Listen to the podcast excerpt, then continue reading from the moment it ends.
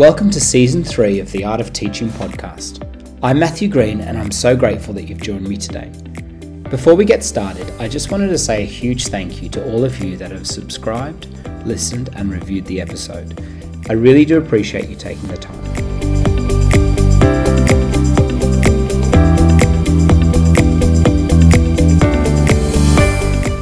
Doug Thomas is a primary school principal who leads an independent school in Sydney.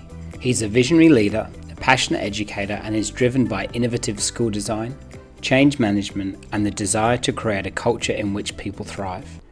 He is passionate about social justice, education for kids in poverty, and making the world a happier and better place. I hope that you enjoy this wide ranging discussion with the one and only Doug Thomas.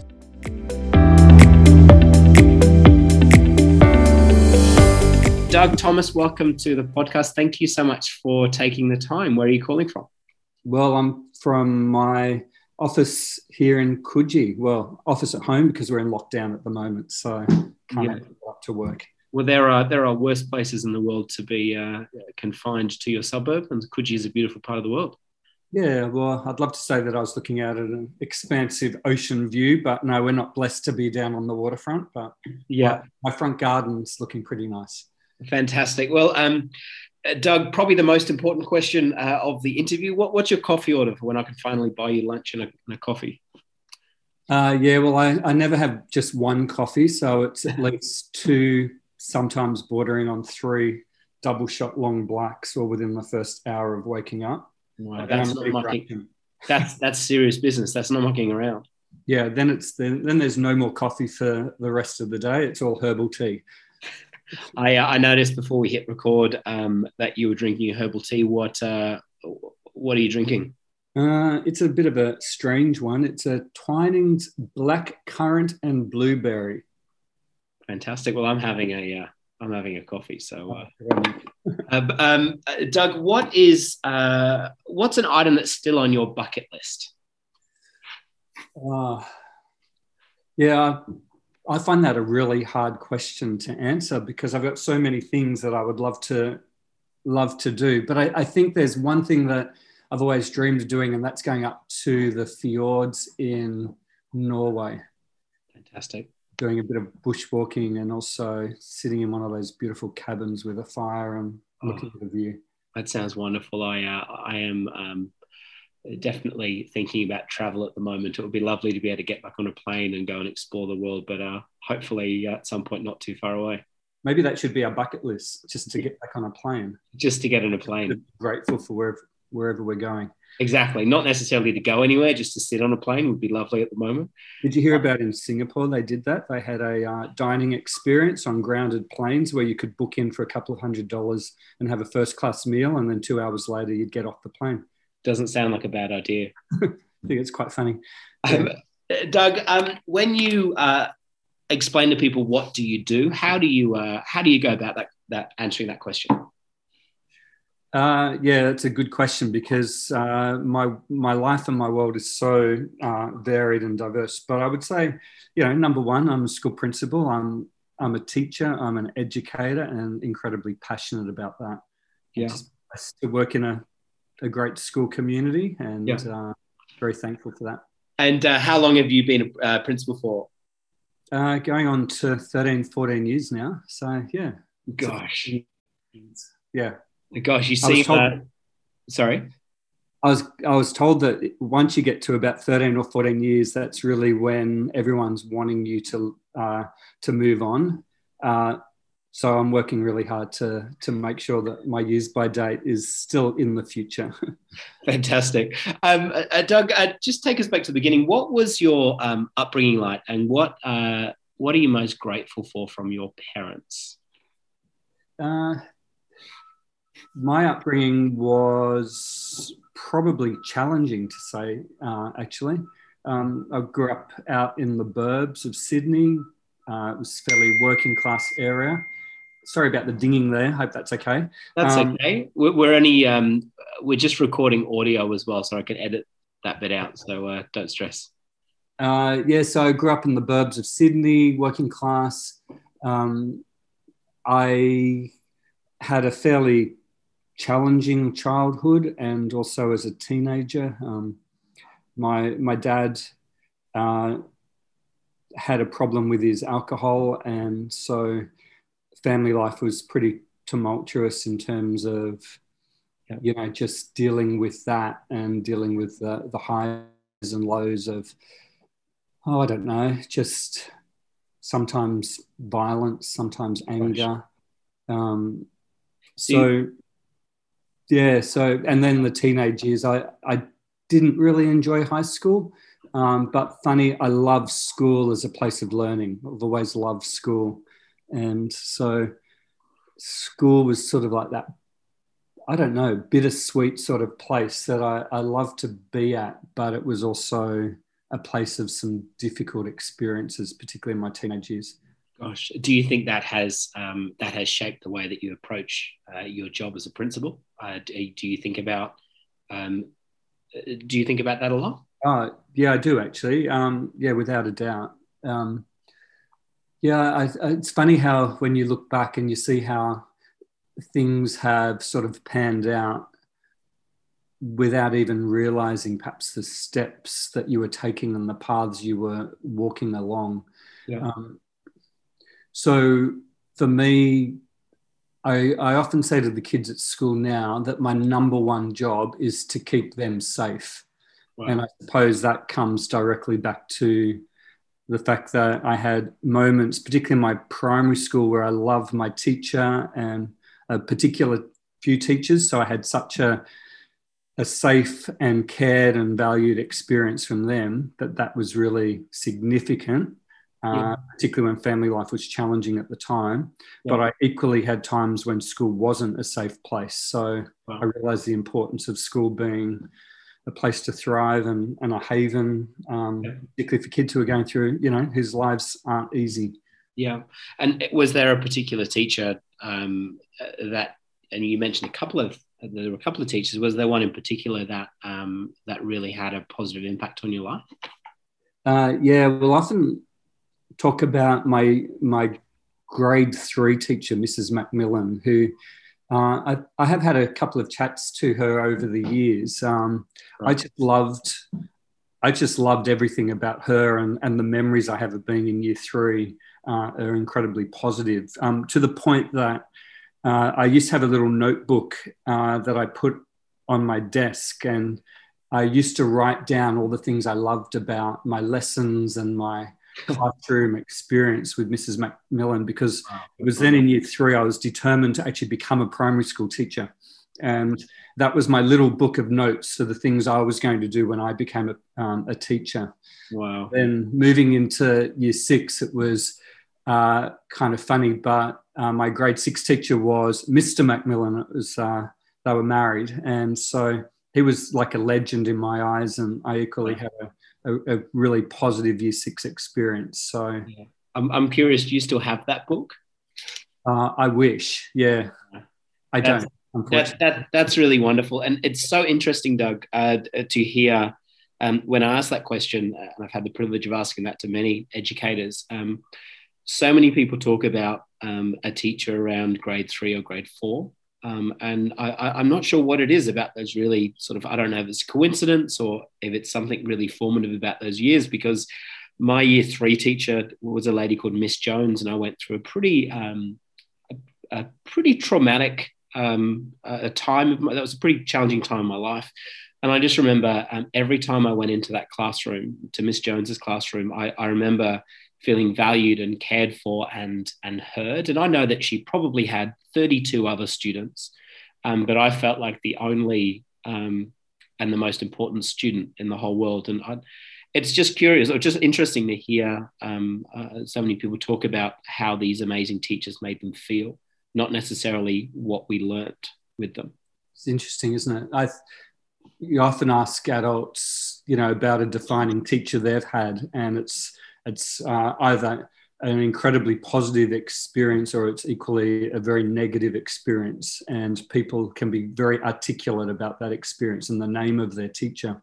Yeah. It's, it's scary how, and powerful and also really wonderful, isn't it? If it's positive, yeah. that the name of that teacher and their influence is carried with you, you know, yeah. for the length of your life. Yeah. So, uh, Doug, would you say that you are a teacher first or a principal first? Oh, without a doubt, I would say I'm a, a teacher first. Yeah. Uh, yeah.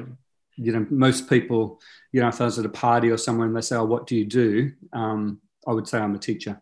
Yeah, it's yeah. interesting. I, I, I, I, um, I'd say exactly the same thing. Um, regardless of how my role has changed and whatever leadership roles I've taken on within schools, I still can't shake the uh, the response to that question. And I always say, look, I'm a teacher first. And I think for me, it's a really good way of reminding ourselves of what our core business is, and that's to make a difference um, in the lives of students. So, um, uh, Doug, in your role, you're obviously uh, working as a principal, um, but how do you kind of balance those two things about prioritizing what is happening in the classroom, but also prioritizing leading a school? How do you sort of wear those those I won't say two hats? How do you wear those multiple hats as a school leader? Uh, I find it challenging and, and quite um, difficult because there's so much in me that wants to be gravitate, uh, gravitating to spend time in the classrooms with, yeah. with teachers and, and learners and I I don't do that as much as I really would love to. Yeah. Um, you know, it's like there's this magnet of paperwork and policy and compliance and procedure that just yeah. keeps sucking me into my office. Um, so I suppose what you know, I talked about safety before. You know, in this past term, uh, I've been on a committee looking at new child safe standards and revising child protection policies so I, I kind of in my head just have to say, okay, there's there's great purpose. There's uh, there's a reason for this, and if I if I nail it and get it right, well then ultimately that's going to impact the lives of, of kids and improve, uh, you know, the quality of teachers and, and yeah. their practice. Yeah. So just to be clear about what I'm doing and why, and how that translates to ultimately what I'm most passionate about. Yeah. Uh, do you think that uh, the role of an educational leader has changed over the course of your career, and and, and what what are some of your thoughts on where you see that going? Um, I wonder if, and this is a wonder question, if perhaps it hasn't changed so much because good leaders 10, 20, 30, 100 years ago ultimately should have been doing the same things and perhaps were, but just in a very different context to us. Yeah. Um, where it's heading, I think, because this world is changing so rapidly and because of issues like our own mental health and our well-being and realizing how important that is i think what i'm seeing is that our decision making and the issues that we're dealing with um, and I think this is a challenge of becoming such so high stakes. People have, um, you know, you you just can't afford to make mistakes. There's so much resting on it, and I find that both stressful and perhaps the challenge of leadership because, you know, on the, everyone says, "Oh, you're on school holidays, Doug." Well, there hasn't been a day yet in two weeks where I haven't spent most of the time, you know, doing work and and that's because there are some important things that need to be done. Yeah, um, it's yeah. not being the martyr or the victim in all of this. Um, yeah, yeah. I, I, don't know about you, Doug, but I, um, I, I mean, I find it really challenging because for me, teaching is uh, uh something which is so important and requires so much. Um, I find it really hard to to switch off and to um, uh, and and to work on that balance. Like, is there have do you think you've improved in that in the in in uh, sorry uh, let me rephrase that question um, do you think you've got better at finding that balance or is it just something that you um, continue to struggle with uh, it's a bit of both I, I, i'm definitely getting better in that i realize how important it is and you know putting little things in place like prioritizing my own like exercise mm. prioritizing you know, time just to. I wake up in the morning. Uh, I spend time just reading, praying, contemplating, just getting a bit of perspective time. So, so keeping those sort of things as priorities uh, are really important. Um, and I thought I was getting really good at it. And then this thing called COVID hit about 18 months ago. And that seems to have just thrown everything up in the air a bit. So, yeah. time to recalibrate again.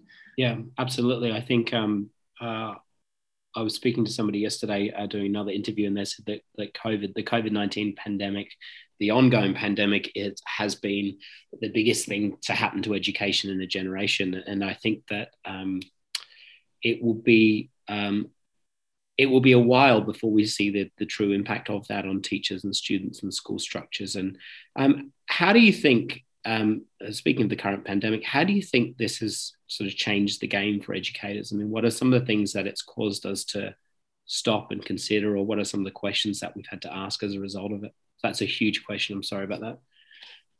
Yeah, I think it is a huge question, isn't it? Um, I think there's a couple of things, um, and then not in any particular order. I think it makes us question, and it's a good question, is what is what is real and deep and important learning. Yeah. So, what are our priorities? Yeah. Um, so, if we've got five days in the week, and let's say on average four hours of really solid quality learning opportunities uh, a day, that's you know, and obviously the school day is longer than that, but if we could bring it down to that, saying, okay, we've got these children's lives in our hands. Yeah. What is it that they really need to learn and what experiences should they be having to really help them, one, just to navigate the day and the time that they're living in, but also to prepare them for the future and the world that they're growing up into? Yeah. Um, I think that's an important question. I think for me, in my role as principal, what I've realized um, is the the power of a teacher. And I think it was, no, I know it was fantastic to actually see um, parents in my school and to hear this feedback elsewhere, how, how people appreciate and respect uh, the practice of teaching and the role of teachers in their child's life and in their family lives. Yep. And I think the other thing that I was able to see was the power and the importance of a school in a community. And when people are isolated and struggling and trying to make sense of the world and, and what was happening in front of them, uh, and in lockdown, uh, the importance of connection and that school is a place of connection within the community. And yeah. I think we've underestimated how important that is and how important that is going to be moving forward. Yeah, absolutely. I, Doug, I couldn't um, agree more. And we work in two very um, different uh, school contexts, but I think the importance of uh, connection and community and the role of teachers has, um, for me, really been highlighted uh, during this ongoing pandemic. Um, do you think that, are you confident that we can learn um, from these uh, challenges and move forward, or do you think, uh, or are you less optimistic? Uh, look, if I had to weigh it up, I'm, I think sadly I'm less optimistic. Uh, I, I, think what we saw in Australia, for example, was okay, we all said, wow, this is like lockdown's helping us to realize what's important in life. And I'm playing board games, I'm out at the park with my family and yeah. going back to basics in a way. And then the minute uh, we were kind of getting back into some sort of post lockdown, normal, whatever that was or is, everyone was just under the pump more than ever. And, and parents were saying, Look, I've never been so busy. I've never been kind of so stressed about the demands that have been placed on me. And so I think, well, from a very big sort of philosophical level, I think we need to look at what are the big picture basics that this world and this planet needs if we're going to actually be learning and prioritize those. Um, yeah. Yeah. Can't always be about economic growth, for example. Yeah. Um, you know, because that's just all about more, more, more. Um, I yeah. think we have to have some. Uh, it's like I'd love to think that there are moments where we stop and we think, okay, what about equality? What about actually taking this thing called um, you know global warming seriously what about yeah you know, people who are marginalized and vulnerable and saying okay how can we uh, you know invest and you know refocus resource and time and priorities into other people on this planet. Yeah. Um, so yeah, I think maybe I'm being maybe I'm being too pessimistic about it um, because you know around the world i think it's really exciting to see certain movements where people are actually putting their foot down and saying enough is enough let's let's reprioritize some of the sort of big sort of systemic structures that are happening in this planet that we take for granted and yeah. let's let's look at things and do things differently Absolutely, and, and Doug, um, in a couple of moments, we'll talk about some of the, incre- uh, the incredible work that you are uh, doing over in India and some of the work that you're doing in the not-for-profit. It is uh, continuous, uh, continually inspires me. Mm-hmm. Um, uh, but I did just wanted to have a, sort of touch base about uh, change and why we talked a little bit about um, maybe your you not being so confident that schools would um, be able to learn from this. I know that's uh, generalizing what you said a little bit, um, but why do you think change, especially in terms of school structures, is really so difficult? Um, is well, I mean, what's I going wrong there? Because you'd like to think that we would learn from these mistakes and these challenges. Well, I, I actually don't think it's the schools. I actually think it's the policy, and it's more at a government level in terms of you know structures like the HSC. We everyone, yeah, you ask a, a, an educator what do they think of ATARs and you know university rankings and school rankings and things like that. And you know, I'm yet to really meet an educator who says, "Wow." But they might say, "Oh, there's some value or benefit," which I would agree with. But at the end of the day, is that our priority, or is that the most important thing we should be working towards? And nobody would say that's the case. So why do we still have governments that are dictating these sorts of structures? Um, yeah, yeah. I wonder if it's more of a reflection of this sort of assumed um, incompetence of schools and educators, and this this idea that we probably need to overmanage. Um, I'm not sure that's just a thought that I haven't fully formed, uh, but it, it is interesting, isn't it? Yeah, well, look, you look at some schools. Say, for example, the like generally the the New Zealand educators, where there's less control and more space within the curriculum to mm. enable personalized learning and student, um, you know, lear, learner agency, and you know, there's more oxygen in the in the the learning space. There's more room to breathe in the school for students to, to take the lead and for teachers to be facilitators. Because yeah. I actually think if you give teachers more breathing space, uh, it's it's one of the most prof- inspiring professions. Like the teachers, you know, I work with are amazing professionals, um, yeah. but you know they have come through a university system that's trained them as educators to think about outcomes and achieving outcomes and it's pressure pressure pressure evidence mm. evidence evidence and um, yeah i think that's really sad. Yeah. Uh, so doug um, as your role as a principal how do you begin to build that capacity into your into your team? How do you um, how do you do that? Because change can be really messy and hard and sometimes I would imagine as a leader, it would be easier to be able to control everything. Um, but how do you how do you build that capacity with your staff and your team? Uh, look, um, and I'm not going to say that, that I personally do this well, but I believe that it's it lies in a couple of things. One is ultimately empowering others. Mm. Um, I'm a great believer in that is the role of a leader uh, you know, if you're given some level of authority or responsibility or, know, in a positive sense, you know, that sort of power, mm. uh, your role is then to diffuse that power to, you know, enable others and to empower them. Yeah. Uh, at my school, and I can speak to our experiences and the successes we've had. Uh, we talk about our three core values one being collaboration, one being innovation, and the other compassion and we just keep bringing back everything that we do to those three core values as our sort of foundation, as our driver. And I think collaboration is key there. So our work at Claremont is very much based around teams and collaboration. So we we actually with a couple of exceptions, we will always have teams of teachers working together as opposed to one teacher in one classroom. Uh, there's always three or four teachers, so it's all about collaborative practice. fantastic. And how do you um, make sure that people are moving in the right direction um, and that are on track? Or is that not a, uh, or is, is, is, that not really the point? Uh, yeah, I think it's really important. Uh, yeah. yeah, I think it's incredibly important. I think it kind of goes with collaboration.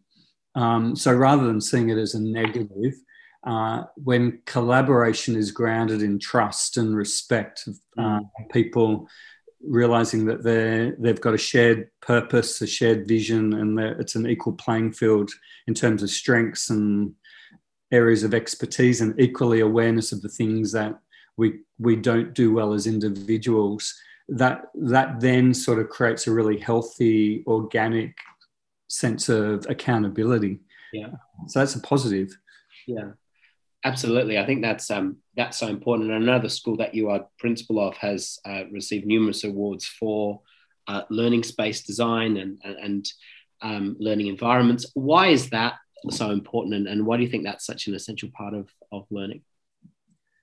Uh, well, look, there's a fam- famous uh, book that calls uh, talks about the third teacher, and it's just talking about the learning space being the a, a teacher in a sense. And it's just about a space that enhances and facilitates good learning. Yeah. Uh, rather than the four walls and the desks, uh, essentially just uh, being constraints, and the teaching and the learning has to happen around the space. The yeah. space should make great learning happen. Yeah, that's really important. And and finally, um, Doug, just in terms of your third sort of priority as a school, compassion. Um, uh, schools are incredibly complex, incredibly busy places. Um, how do you make sure that you still um, have that space and that time to connect with the individuals, whether it be our students or staff or parents? Um, how do you keep that as your core business? Um, you're talking about me personally or in my role? Um, probably in your role, um, but then also you personally. How yeah. do you make sure that you keep that central? Uh, I think I think what I'm learning is, and I and I used to really resent this to be honest, was the feedback that people would say, uh, "You're not being, you're not visible," yeah. and you know, people would say, and you hear it all the time. Oh, uh, she or he uh, is is a great principal. They know everyone's names, or they're always at the school gate. And I used to think, gosh, if only I had a job where I had enough time in the day to be able to stand at the front gate and meet and greet people. Um, and so I, I, I, do prioritize those things because I understand how important it is, even just the chance encounters that you have with people to have a conversation. Yeah. Um, but I've actually learning uh, and trying to do this as a priority. And, and it happened through the COVID lockdown as some people, you know, essential workers were coming in and out of the gate. That's where I was planted in the morning and in the afternoon because I think there's great power in those conversations. And to be strategic in thinking, okay, that convers- this conversation is important. Um, and that it I, I, need to take it to more than just hi how are you? Good to see you move yeah. on. Yeah. but actually just hang around and make uh, you know that conversation as i like to say linger longer. Yeah. and kind of just prioritize that human connection. Yeah. Uh, that's really important. Yeah. I remember um, a number of years ago i was rushing across the playground and um, i think i had to get some photocopying done i get a cup of coffee or something which i thought was incredibly important um, and this little girl stopped me and said, Mr. Green, look at my hair. And she just had mm. plaits done or something. And it was, and to be honest, I just sort of walked past her and, and, and sort of fobbed her off. And then I got about five meters down the playground. I turned around and looked at her and she was still looking at me. And I had this moment thinking, and obviously I went back to her and allowed her to, if you like, interrupt me. Yeah. Um, but I had this moment and it really did change um, it, it really did change me. I had this moment and I thought this could be quite possibly the most important conversation or the most important thing I do today would be to acknowledge this little girl and actually talk to her and engage her. And I think um, for me, that's something that I've kept with me for years is we, it's not an interruption. Kids are not an interruption. People are not an interruption. That is why we are here as educators for oh, those connections. Fully and, agree. Yeah. And you know, like the photocopying or the the the conversation I had to have in my mind was super important, but I was missing those little things with my with my students, and um, it's so lovely to hear you talk about that, um, about how you keep that as central. Um, I think it's really important. Well, it's easy to go, oh, these people are interrupting me from my work, and I think we have to rephrase that and say these people are my work. Yes, uh, yes. yes this, is, this is the heart of my job is this is what I do. Yeah, exactly right. It's so important. And um, Doug, it would be amiss of me uh, to talk about some of the amazing work that you are doing in India. I know that the um, uh, uh, you write extensively about that. I received a newsletter from you. I think it was a couple of days ago. Uh, what are some of the projects that you're involved in, and why uh, why are you so passionate about those? Um, yeah, well, thanks for asking. It's um, certainly become a, an important part of my life. Um, so I, I work with, well, I'm part of a, a, a big team now um, up in northern India where I traveled there about 10 years ago with my family and met an amazing couple who right. social workers and set up two little schools um, in slum areas. Uh, both had about 10, 15 kids. So, so now through that chance encounter and seeing a need, and I suppose also being real, realizing that my my role uh, in Sydney, Australia, in an independent private school, is a very privileged role, and I, you know, there's a lot of privilege and resource, and and then seeing this these people who have nothing, who actually need people to stand alongside them and fight for them and advocate for their needs that really was confronting and changed. Wow. Rocked my world. So, so over the course of these 10 years, we've just through the support of friends financially and a lot of hard work and having some brilliant people who are now part of our team in India, uh, we we have about I think it's about 470 kids who attend nine different school centres. Wow. Um, and so that's pretty big job. wow, yeah. wow! I, I I'm in awe of how you um, how you manage uh, all of the things that you do. Um, but it seems like it's something that you are so incredibly passionate about. Do you think they both uh, sort of serve each other?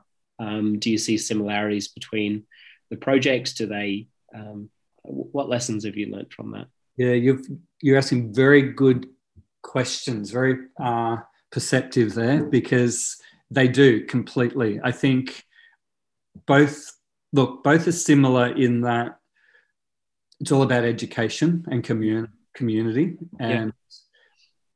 that's where the power is as far as i'm concerned learning and education really sets any child up for life so i look at the kids in my school uh, here in sydney uh, you know that is such a, a, privilege and responsibility that i have to you know to be part of a school team that sets them up for life and to see them to flourish yeah. uh, then equally i look at these other kids in india who have absolutely nothing and I know the importance and power of education and how that can transform their world. But you know, through our work, what we were doing was work, and still do. We have to do a lot of work with their parents because these kids generally wouldn't go to school if it wasn't for our little centres. They'd actually be working for mum and dad on the streets or begging wow. or wow. doing even more, you know, vulnerable, risky things. Gosh. And for parents, we have to change their mindsets about the empower the importance of education,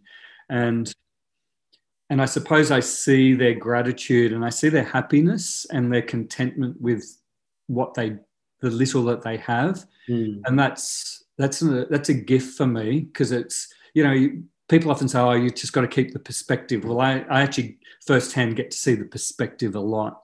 Yeah. And i also realize that these people and the kids and the teachers who teach them they teach me so much. And i realize that the world that i live in here in you know upper class sydney is lacking a lot as much as we're a place of privilege. So, wow. so both teach me, and as I said before, like my, I think I said this. I was thinking it. Uh, my my job as principal has taught me so much that I can apply to the, the context of India because it's it really isn't a, a case of just rocking up and, and just having a lesson or setting up a school.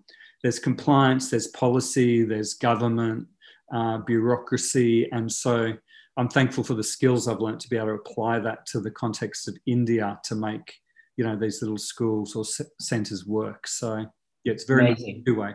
Yeah. Amazing, and, and and thank you um, for all of the work that you are doing, um, because um, it's really inspiring to see. It's inspiring to see that that you can be um, so consumed by your work um, as a principal, but also so committed to things outside of that sphere. I think it's really wonderful, and um, I know that those students wouldn't have the opportunities that they do if it wasn't for somebody like you taking the time to um, uh, to uh, to invest into them. So uh, thank you for all the work that you're doing. And do I think we all just got to do what we can do and, and use the gifts that we've been given and yeah. the resource that we have and yeah mantra what can we do to make this world a better place and absolutely I've been given an opportunity so yeah well I'm, I'm, a better person because of it myself so amazing well thank you so much doug for um for sharing that a couple more questions i do want to be respectful of your time. I'm aware that it's school holidays, if that is such a thing with teachers. Uh, most of us are still working.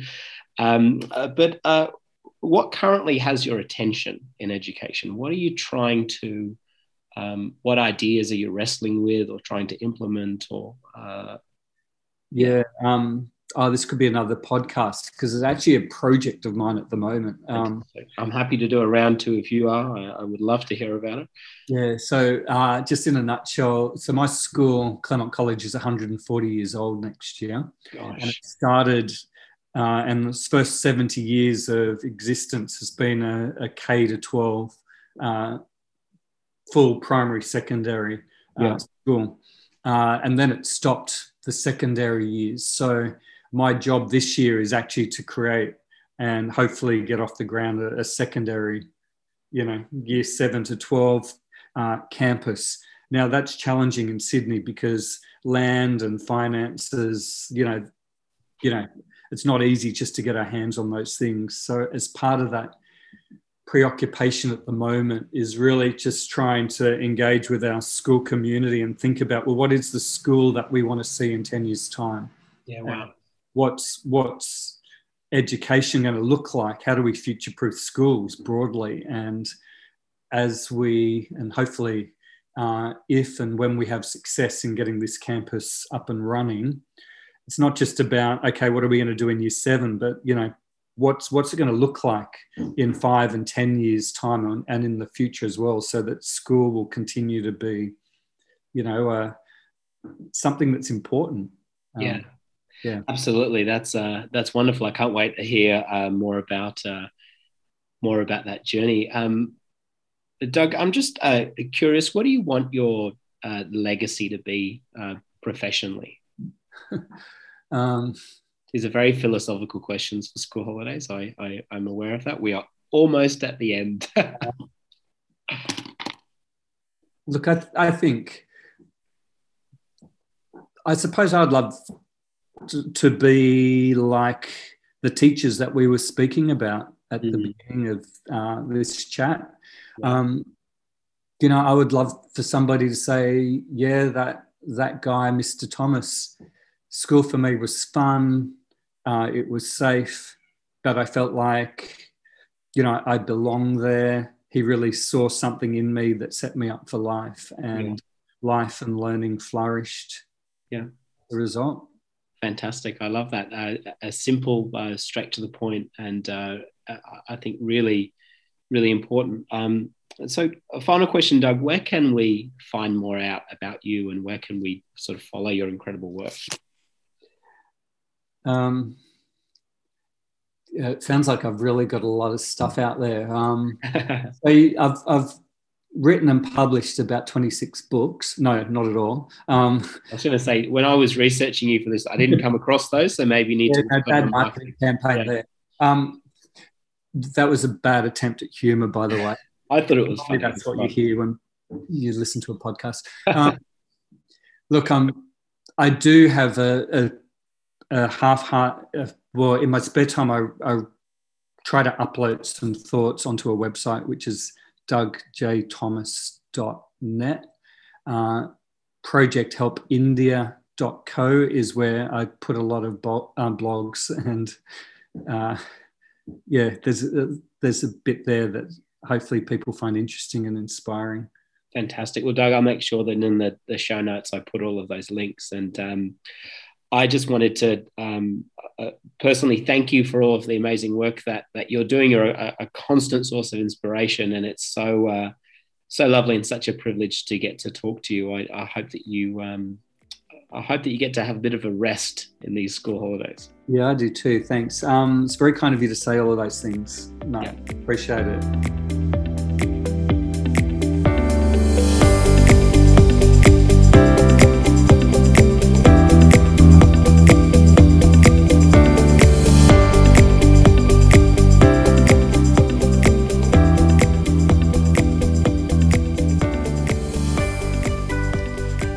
Thank you for taking the time to listen to the Art of Teaching podcast today. I hope that you, like me, got some valuable insights out of our discussion.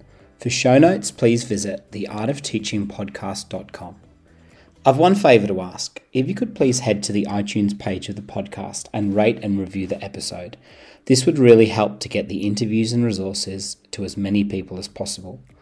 Also, I've created a private Facebook group so that we can continue the discussion after each episode. The link is in the show notes. Thank you again for listening, and until next time.